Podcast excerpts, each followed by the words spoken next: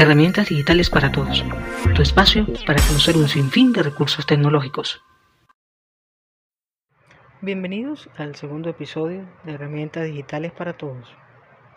En esta oportunidad les voy a hablar acerca de dos herramientas muy importantes, el compresor de imágenes y compresor de videos.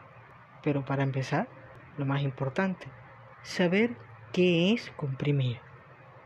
Es la acción de lograr que la información ocupe el menor espacio posible en bytes en la computadora, sin que ello afecte la estructura interna del archivo.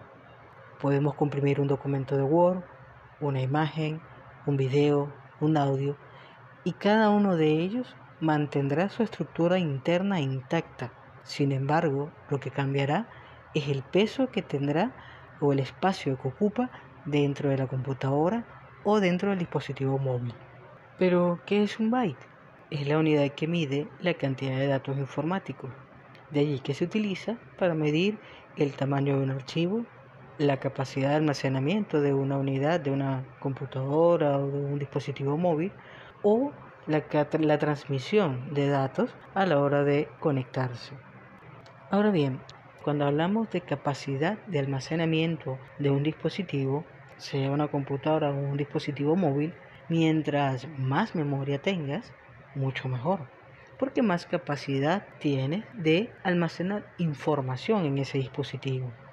Pero cuando hablamos de tamaño de archivo, mientras más peso tenga, obviamente al momento de compartirlo se hace más pesado y requerirá, requerirá perdón, de más datos para poder transferir o compartir esa información. Es decir, que para capacidad de almacenamiento más es mejor, pero para tamaño de archivo menos es mejor. Tomando esta idea como base, te voy a hablar sobre la importancia del compresor de videos y el compresor de imágenes. Actualmente, todos los smartphones cuentan con cámaras muy buenas para tomar fotos y tomar videos. Pero el problema es que mientras la cámara sea de mayor calidad, sus imágenes y sus videos también lo serán. Esto implica que, seguramente el resultado tanto de esa imagen como de ese video es que tendrán un peso bastante alto. Una imagen puede pesar de 2, 3, 4 megabytes y el video, dependiendo de su duración, puede no bajar de 5 megabytes. Pareciera poco, pero el problema es cuando se va a compartir esos elementos, bien sea a través de correo electrónico o en las redes sociales o por WhatsApp, pues a mayor peso, más datos tiene que procesar al momento de compartirse esa información.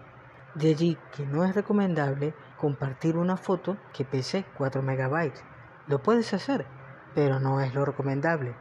Lo ideal sería comprimir esa imagen para que tenga un peso mucho menor y poder compartirlo con mayor facilidad. De igual modo pasa con los videos. Si un video llega a pesar 15, 20, 30, 40 megabytes, es demasiado pesado para compartirlo por las redes. En ese caso, es importante utilizar un compresor de video que te da la apertura para poder definir el tamaño que queremos para ese video sin que pierda calidad del mismo, reduciéndole el tamaño y haciendo posible el compartirlo sin que sea tan pesado ni para el usuario que lo está enviando ni para el usuario que lo está recibiendo. ¿Qué tipo de compresor utilizar? No hay ninguno que destaque sobre otro. La elección estará definida por la facilidad de uso, la calidad de la compresión y con aquel con el que el usuario se sienta más a gusto. De allí que la invitación es a explorar a revisar las diferentes opciones que hay en el mercado y de esa manera poder seleccionar el que mejor se ajuste a las necesidades y a lo que se requiere y especialmente que tanto la imagen como el video que se comprima mantengan la mayor calidad posible, tomando en cuenta que sobre todo en los videos cada vez que se hace un proceso de compresión se pierde un poco la nitidez del mismo. Sin embargo, el nivel de calidad siempre lo puedes determinar como usuario y de esa manera obtener el resultado deseado. Gracias por tu atención.